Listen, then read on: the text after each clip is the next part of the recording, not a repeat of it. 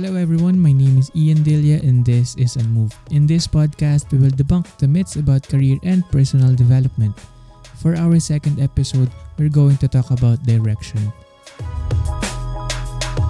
Before we begin with this episode, gusto ko lang magpasalamat sa mga nakapakinig nung una nating episode and I'm taking your feedbacks. I'm aware na medyo mahina yung focus dun sa first episode and na dire-diretso masyado yung pagsasalita ko. I was trying to eliminate the dead air pero yun nga, nawala yung mga pauses so nawawala ng time to process the ideas. So I'll do better and every episode I promise that I will do better. So kung meron kayong mga feedback, sabihin nyo lang sa akin. Thank you again. Let's go to this episode.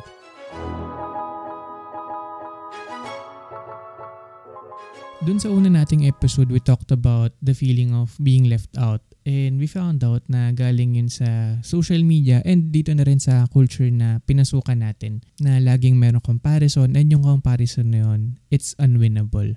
Pero sa tingin ko, mas madami yung tao na nandito sa susunod na level nitong downward spiral of mindset sa mga career natin. Ito yung mga taong pakiramdam nila walang direksyon yung career nila. Kasi it's one thing to feel na napag-iiwanan ka actually mas madaling isolve yun kasi you know where to begin. Kasi in the first place na pag-iiwanan ka ngayon, so you have to move. Pero dito sa direction problem natin, kadalasan kasi gumagalaw ka naman, kumikilos ka naman, and ang kadalasan na nangyayari dito, akala mo tama yung ginagawa mo.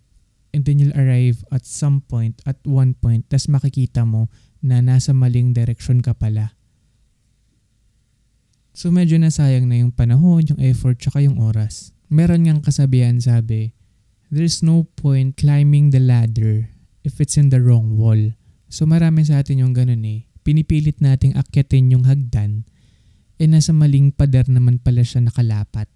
Pagkakita natin yung nasa kabila ng pader na yun, hindi pala natin yun gusto or hindi pala dapat tayo doon pupunta. Sadly, ganun yung career ng karamihan sa atin.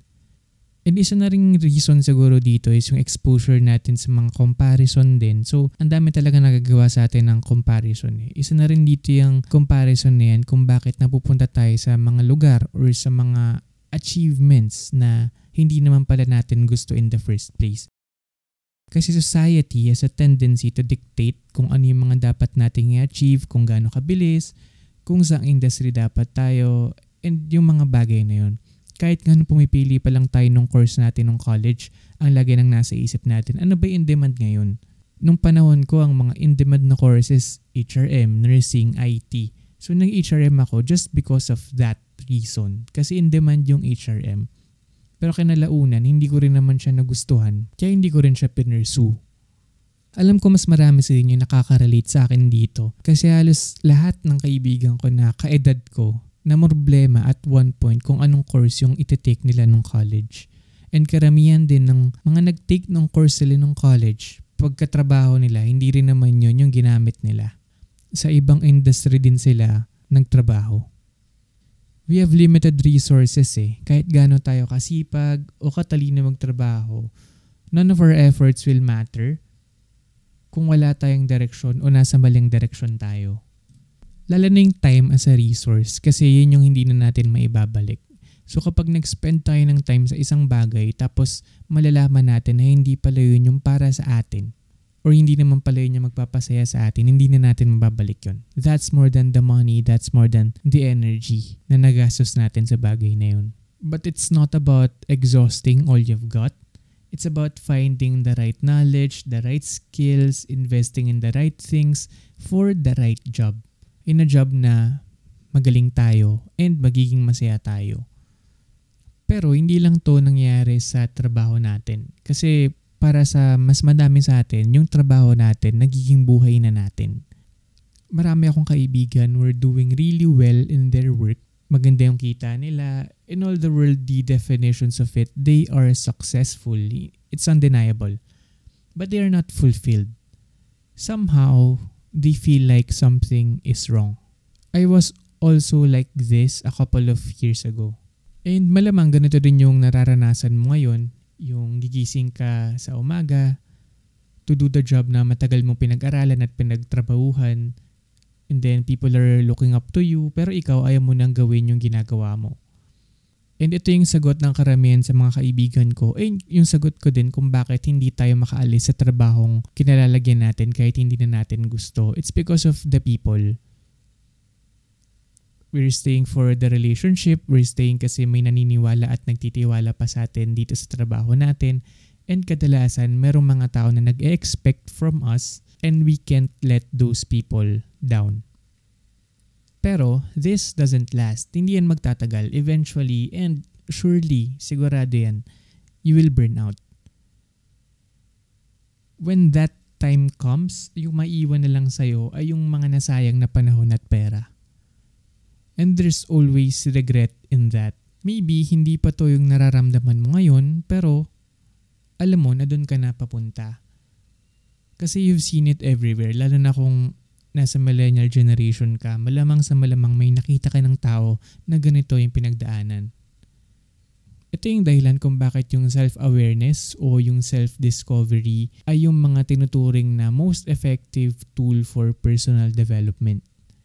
Sa self-awareness o sa mga self-discovery na program or na mga concept or na mga ideas, sinasabi sa atin na dapat alamin natin kung saan tayo magaling or kung ano yung mga kahinaan natin para maiwasan natin. Essentially, tinuturuan tayo dito na kilalanin yung sarili natin. But still, marami pa rin yung walang direksyon o mali yung direksyon because most of us are putting our identity in things that don't really matter. Kahit anong pag-discover natin sa sarili natin, kung nasa maling lens naman or nasa maling perspective naman, hindi yon tunay na self-discovery kapag tinatanong tayo tungkol sa goals natin, to influence, to become wealthy, to gain power, hindi nga natin masagot yung simpleng-simpleng question, why? Bakit natin gustong maging influential? Bakit gusto natin maging wealthy? Bakit gusto natin maging powerful? Kadalasan hindi talaga natin alam. And then we try to put on different identities. We try to be somebody else. We try to reach somebody else's goal. Kasi ang lagi nilang sinasabi sa atin, just do what the successful people are doing. Or gawin lang natin kung ano yung mga nagawa na, kung ano yung mga nag-work na for the successful people before. And sometimes we even try to adopt their reason for doing things. We try to adopt their why. But again, this doesn't last. While it is logical to do what other people did to become successful, yung mga successful na dati, kasi statistically it's proven to have worked, kailangan pa rin nating itanong, ano ba yung success para sa mga tao na yun? At ano ba yung success para sa iyo? The means may fit, but the values, the virtues, the motivations probably won't. Magkaiba yung circumstances mo, magkaiba yung motivations mo, magkaiba yung driving factors mo doon sa taong sinusubukan mo i-emulate. And kadalasan, hindi natin to na-filter ng maayos. So lahat na lang na-emulate natin. While we're trying to emulate other people, we're losing our true identity. Imagine bringing home a supercomputer that can literally do every task imaginable. Pero pagbukas mo ng box, walang user's manual na kasama. Hindi nga natin magamit yung computer, hindi pa natin siya ma-assemble. That's our life.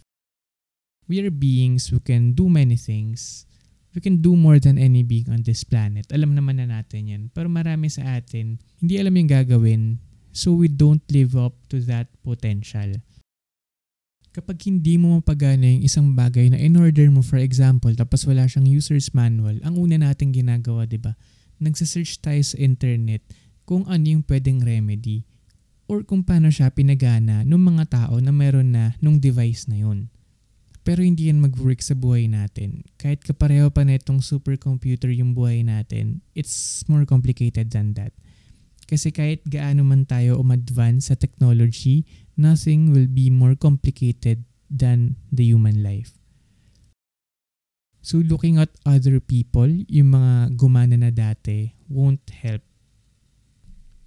Ang makakatulong na lang talaga sa atin, hanapin yung user's manual at basahin yung user's manual. Lucky for you and me, meron tayong user's manual. This user's manual came from no other than our manufacturer. It came from the one who created us. Sabi sa Joshua chapter 1 verse 8, Study this book of instruction continually, meditate on it day and night so you will be sure to obey everything written in it. Only then will you prosper and succeed in all you do. Itong book of instruction na to, andito yung direction kung paano tayo magsasucceed sa relationship, sa work, sa business, sa parenting, personal development, leadership, and money. This user's manual is the Bible. Katulad din ng isang computer, meron tayong mga prompt na sa tuwing hindi natin nagagawa yung programming natin or taliwa sa programming natin yung ginagawa natin.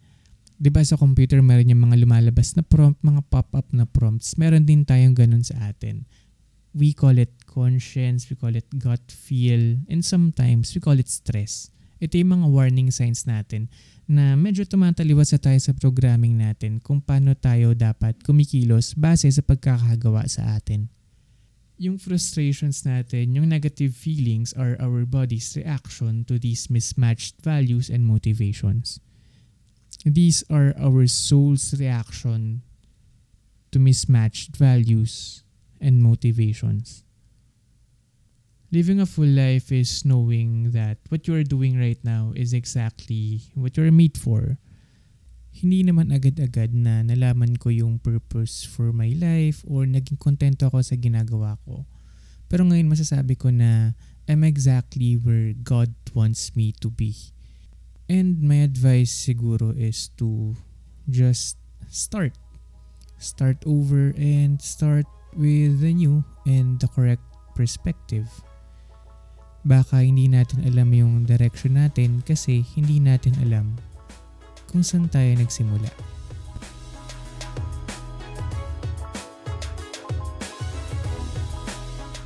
Thank you for listening sa episode na to. If you like what you heard, share it with your friends. Like my Facebook page, Ian Delia, and join the Unmoved Facebook group. It is a career and personal development support group where we will have a weekly virtual meetup para makilala, matulungan at may tulak natin pataas ang isa't isa. Yung mga links nasa description. That's it for today. See you in the next episode.